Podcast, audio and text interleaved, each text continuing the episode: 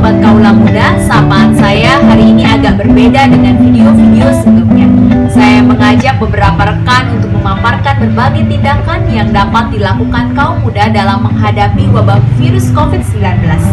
Rekan-rekan saya akan memaparkan dari segi kesehatan, ekonomi, dan teknologi.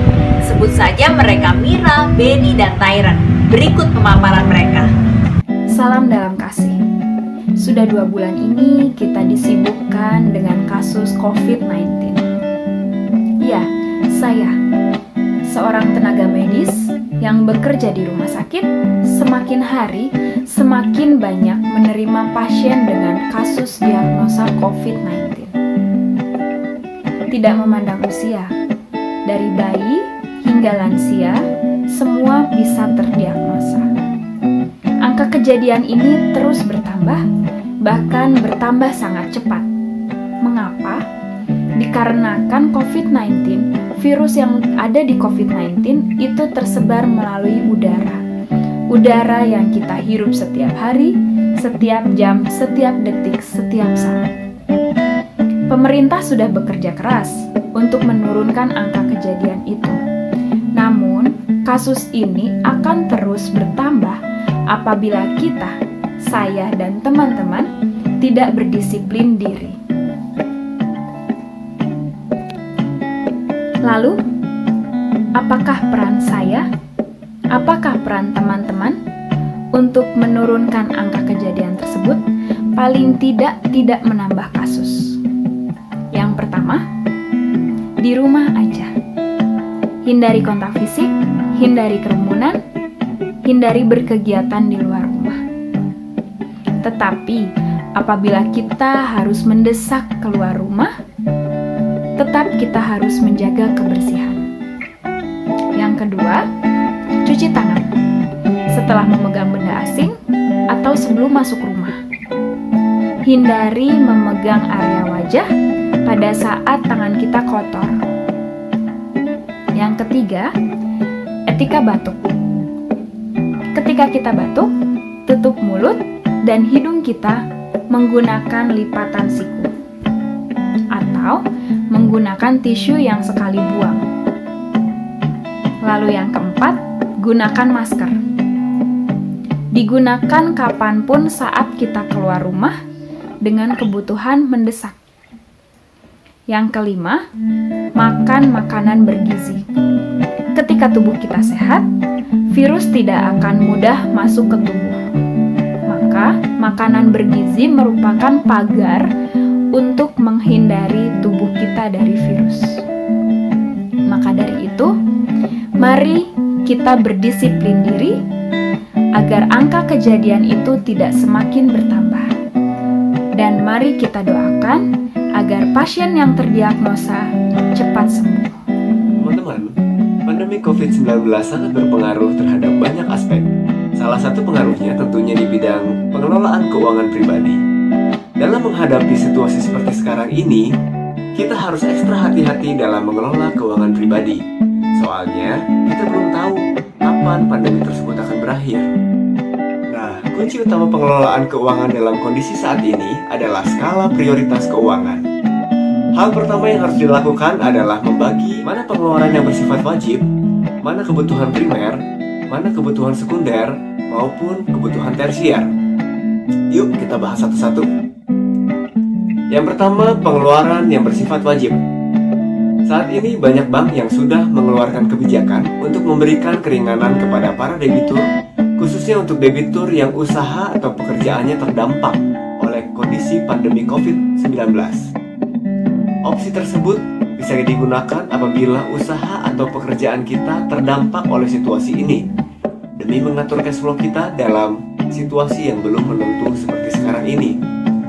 Yang kedua, kebutuhan primer. Kebutuhan primer adalah kebutuhan fisik mini manusia yang berkaitan dengan kecukupan kebutuhan pokok.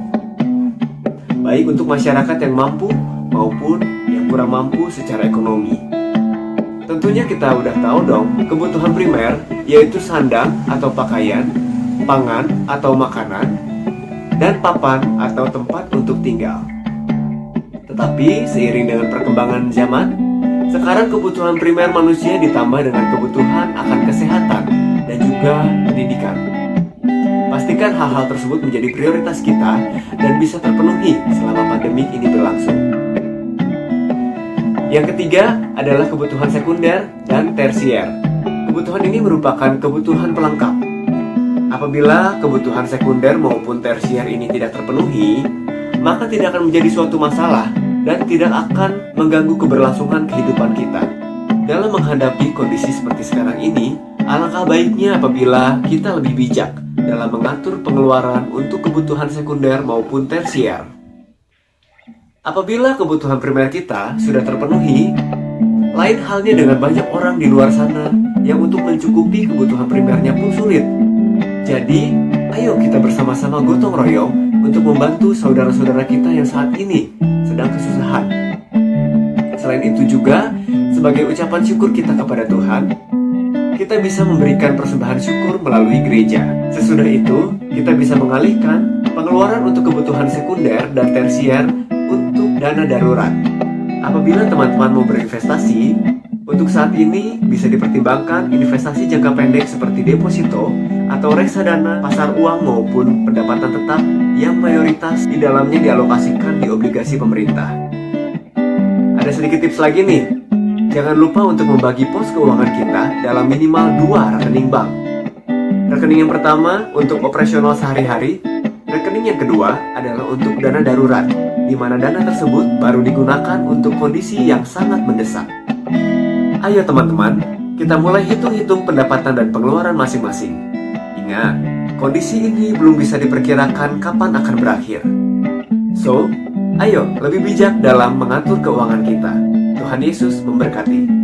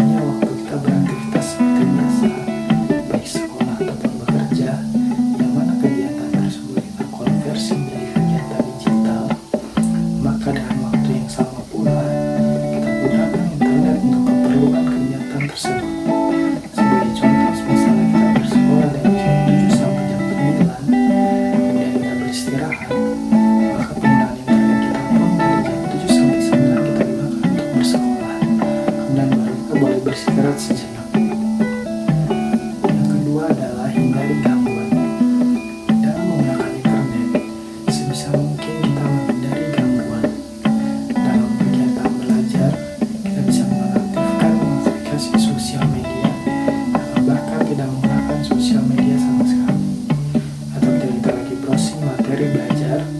Ketika ada notifikasi berita yang muncul sebisa mungkin kita tidak tergoda untuk membuka berita tersebut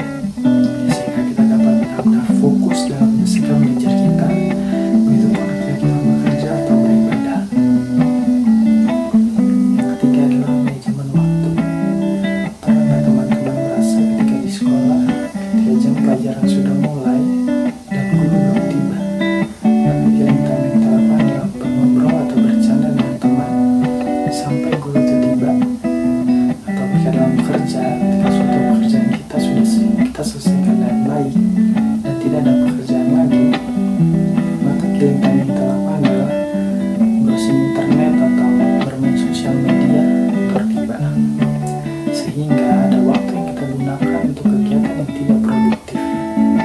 Nah berbeda untuk saat ini ketika kita belajar dan bekerja di rumah tugas-tugas tersebut sudah ada untuk satu hari. Sehingga jika kita bisa mengatur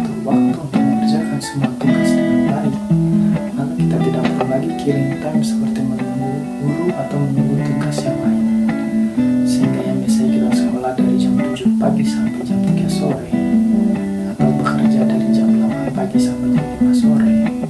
Dengan istirahat dan killing tentunya bisa kita selesaikan dengan cepat. Bisa jadi sekolah kita dari jam tujuh pagi sampai jam 12 siang atau bekerja kita dari jam delapan sampai jam satu siang sudah beres. Sehingga setelah itu kita dapat mengerjakan hal lain yang lebih bermanfaat dari sekedar ngobrol atau bermain sosial media. Mari teman-teman kita gunakan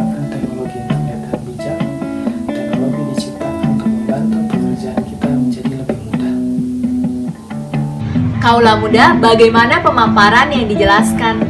Semoga dapat menolong sobat untuk menyikapi situasi saat ini dengan bijak dan berhikmat. Tuhan Yesus memampukan.